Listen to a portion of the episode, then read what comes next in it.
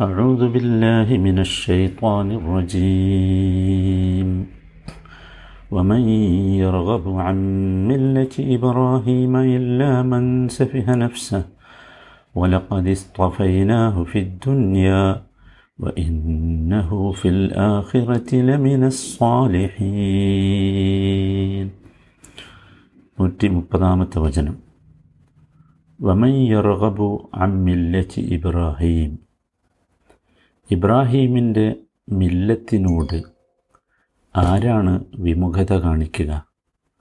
ഇല്ലാ എല്ലാ മൻസഫി ഹനഫ്സ സ്വന്തം ആത്മാവിനെ മൂഢമാക്കിയവനല്ലാതെ. ഒലപ്പതിസ്തഫൈനാഹു ദുന്യ. ഇഹലോകത്തിൽ അദ്ദേഹത്തെ നാം വിശിഷ്ടനായി തിരഞ്ഞെടുത്തിരിക്കുന്നു. വ ഇന്നഹു ഫിൽ ആഹിറത്തി ലമിനസ് സാലിഹീൻ. പരലോകത്ത് അദ്ദേഹം സജ്ജനങ്ങളുടെ കൂട്ടത്തിൽ തന്നെയായിരിക്കും. നൂറ്റി മുപ്പതാമത്തെ ഈ വചനം ഇബ്രാഹിം അലഹിസ്സലാമിന്റെ ആദർശവും അദ്ദേഹത്തിന്റെ ജീവിത വീക്ഷണവുമൊക്കെ വളരെ മനോഹരമായി അവതരിപ്പിച്ച ശേഷം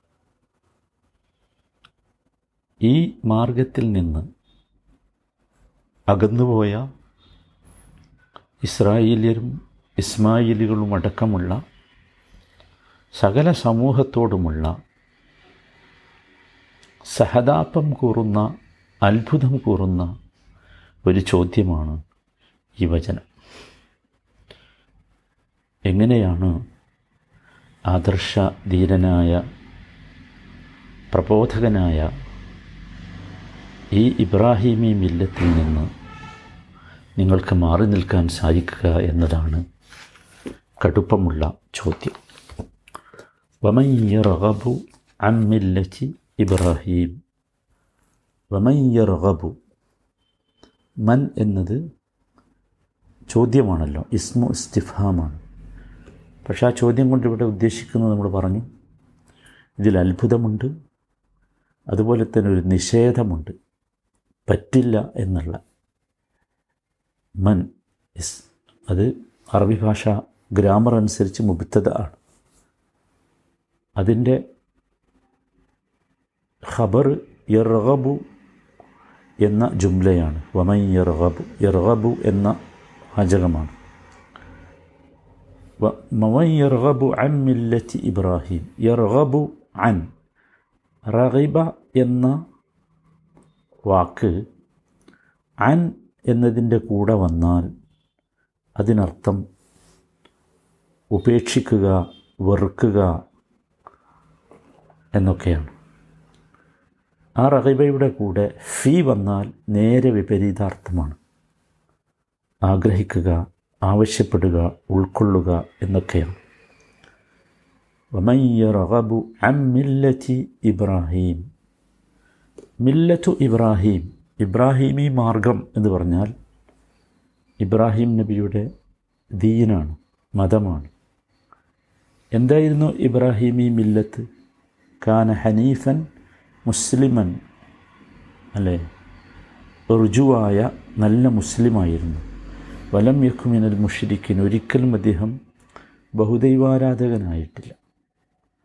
അതായിരുന്നു ഇബ്രാഹിമി മില്ലത്ത്. ഇന്ന ഇബ്രാഹിം അഖാന ഉമ്മറ്റൻ കാനിത്തൻ ഇബ്രാഹിം നല്ല ഒരു നേതാവായിരുന്നു.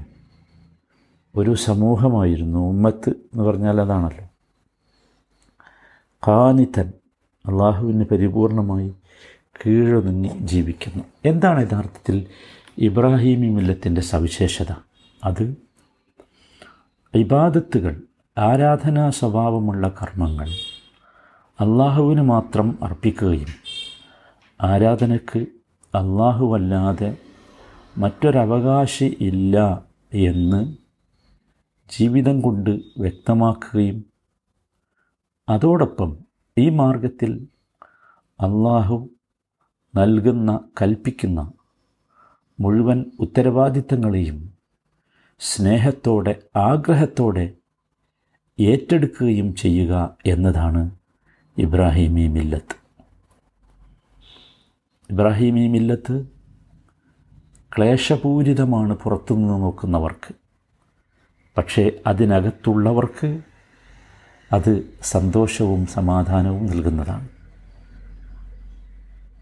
അതാണ് ഇബ്രാഹിമി മില്ലത്തിന്റെ സവിശേഷത. വമയ്യറബു അമ്മില്ലി ഇബ്രാഹീം. നമുക്കറിയാം അത് ഇബ്രാഹിം അലഹിസ്സലാം അള്ളാഹുവിന്റെ എല്ലാ കൽപ്പനകളെയും എല്ലാ പരീക്ഷണങ്ങളെയുമൊക്കെ താഴ്ത്തുകൊണ്ടും സബർ കൊണ്ടുമാണ് സ്വീകരിച്ചത്. താഴ്ത്ത് എന്ന് പറഞ്ഞാൽ പരിപൂർണമായി അനുസരിച്ചുകൊണ്ട്. സബർ എന്ന് പറഞ്ഞാൽ അതിലുണ്ടാകാവുന്ന മുഴുവൻ ക്ലേശങ്ങളെയും മനോഹരമായി ആസ്വദിച്ചുകൊണ്ട് സ്വീകരിച്ചുകൊണ്ട്. ഇതാണ് എന്ന് നമുക്കറിയാം ഏറ്റവും കടുപ്പമുള്ളതായിരുന്നു തന്റെ പുത്രനെ അറുക്കാനുള്ള കൽപ്പന. അതുപോലും അദ്ദേഹം എത്ര മനോഹരമായാണ് സ്വീകരിച്ചതെന്ന് ഓർക്കൂ. അതാണ് മില്ലത്ത്. അതാണ് മില്ലത്ത്. ആ മില്ലത്തിനെയാണ് നമ്മളെല്ലാവരും പിൻപറ്റേണ്ടത്. അഥവാ അള്ളാഹുവിന്റെ കൽപ്പനകളെ തൗഹീദിന്റെ മാർഗത്തിൽ അള്ളാഹുവിന്റെ ഏത് കൽപ്പനയെയും സ്വീകരിക്കാനും അതിനെ ആനന്ദത്തോടെ കാണാനുമുള്ള ഉൾക്കൊള്ളാനുമുള്ള അവസ്ഥ. അള്ളാഹു അതിന് നമുക്കൊക്കെ തൗഫിക്ക് നൽകുമാറാകട്ടെ. ഇതിൽ നിന്ന് ആരാണ് മാറി നിൽക്കുക? ഇല്ല മൻസഫിഹ നഫ്സ. സ്വന്തത്തെ സഫാഹത്ത് സഫ് സഫഹ് എന്ന് പറഞ്ഞാൽ റുഷ്ദ് എന്നതിന്റെ വിപരീത പദമാണ് മൂഢത്വം ബോധം അതൊക്കെ ബോധം എന്നതിന്റെ വിപരീത പദമാണ് ബോധമുള്ള അവസ്ഥ. മറ്റത് ബോധമില്ലാത്ത അവസ്ഥ. മനസ്സിലായില്ലേ? അതാണ് യഥാർത്ഥത്തിൽ സഫാഹത്ത് എന്ന് പറയുന്നത്. അതുപോലെ തന്നെ നിർബന്ധമായി അവൻ അറിയേണ്ട മനസ്സിലാക്കേണ്ട കാര്യങ്ങൾ അറിയാത്ത മനസ്സിലാക്കാത്ത അവസ്ഥയും എന്താണ്? സഫാഹത്താണ്. ഇത് രണ്ടും സഫാഹത്താണ്. അങ്ങനെയുള്ള ആളുകളാണ് യഥാർത്ഥത്തിൽ ഈ ഇബ്രാഹിമി മില്ലത്തിൽ നിന്നോട് വെറുപ്പ് കാണിക്കുക. ഇവിടെ നമുക്കെല്ലാവർക്കും അറിയാം ഈ ഇബ്രാഹിമി മില്ലത്തിൽ നിന്ന് ഒരു വിരോധത്തോടുകൂടി ഇതിനെ സമീപിക്കുക എന്നത് യഥാർത്ഥത്തിൽ പാടില്ലാത്ത കാര്യമാകുന്നു. വിശുദ്ധ ഖുർആൻ സഫീഹ് എന്ന പദം ഉപയോഗിച്ചത് പരിശോധിച്ചാൽ നമുക്ക് മനസ്സിലാകുന്നത് ഷഫീഹ് എന്ന് പറഞ്ഞാൽ ബുദ്ധി വേണ്ട വിധം വികാസം പ്രാപിക്കാത്തവൻ. അതാണ് മൻലമ്യൻ ലജ്റ യഹു അഭിപ്രായം കൃത്യമായി പറയാൻ കഴിയാത്തവൻ ദുർബലതയുള്ളവൻ നന്മയും തിന്മയും വേർതിരിച്ച് മനസ്സിലാക്കാൻ സാധിക്കാത്തവൻ. അവരൊരു പക്ഷേ പ്രായമുള്ളവരായിരിക്കും എന്നാലും അവരുടെ ബുദ്ധി പ്രായമായിട്ടുണ്ടാവുകയില്ല. അതാണ് സഫീഹ് എന്ന് പറഞ്ഞാൽ. സമ്പത്തുമായി ബന്ധപ്പെട്ട് പറയുന്നിടത്ത് ഖുർആൻ പറയുന്നുണ്ട് വലാ തുസുഫഹ അംവാലക്കും അല്ലത്തി ജഅലല്ലാഹു ലക്കും ഖിയാമ. നിങ്ങളുടെ നിലനിൽപ്പിന് ആധാരമായി അള്ളാഹു നിശ്ചയിച്ചിട്ടുള്ള സമ്പത്തിനെ നിങ്ങൾ ഒരിക്കലും സുഫഹാഇകൾക്ക് നൽകരുത് എന്ന്. ഇവിടെ നമ്മൾ ശ്രദ്ധിക്കേണ്ട വളരെ മനോഹരമായൊരു സംഗതി. ഇവിടെ മാതാപിതാക്കൾ മരണപ്പെട്ട ഒരു കുട്ടി. ആ കുട്ടി സഫീഹാണെങ്കിൽ അവന്റെ വലിയ അഥവാ രക്ഷിതാവ് ആ മാതാപിതാക്കളുടെ സമ്പത്ത് അവന് നൽകാൻ പാടില്ല. മാത്രമല്ല ഇവിടെ അത്ഭുതകരമായ ഒരു സംഗതി. അള്ളാഹു താല ഈ സ്ഥലത്ത് പ്രയോഗിച്ച പദം വലാത്തു സുഫഹ അംവാലക്കും എന്നാണ്. നിങ്ങളുടെ സമ്പത്ത് നിങ്ങൾ സുഫഹകൾക്ക് നൽകരുത് എന്നാണ്. അപ്പോൾ അവർക്ക് സമ്പത്തുണ്ടെങ്കിൽ പോലും യഥാർത്ഥത്തിൽ അത് അവരുടേതല്ല. അത് അവർക്ക് റുഷ്ദ് എത്തണം. റുഷ്ദ് എത്താത്ത ഘട്ടത്തിൽ അതവർക്ക് നൽകാൻ പാടില്ല എന്നർത്ഥം. കാരണം അവരാ സമ്പത്തിനെ നമുക്കെല്ലാവർക്കും അറിയാം. അവർ മോശമായ രീതിയിൽ ചെലവഴിക്കും. അതവർക്ക് ഉപകാരപ്പെടാത്ത അവസ്ഥയിലേക്ക് പോകും. അതുകൊണ്ടാണ് അങ്ങനെ പറഞ്ഞത്. അപ്പോൾ അതാണ് യഥാർത്ഥത്തിൽ സഫീഹ് എന്ന് പറഞ്ഞാൽ.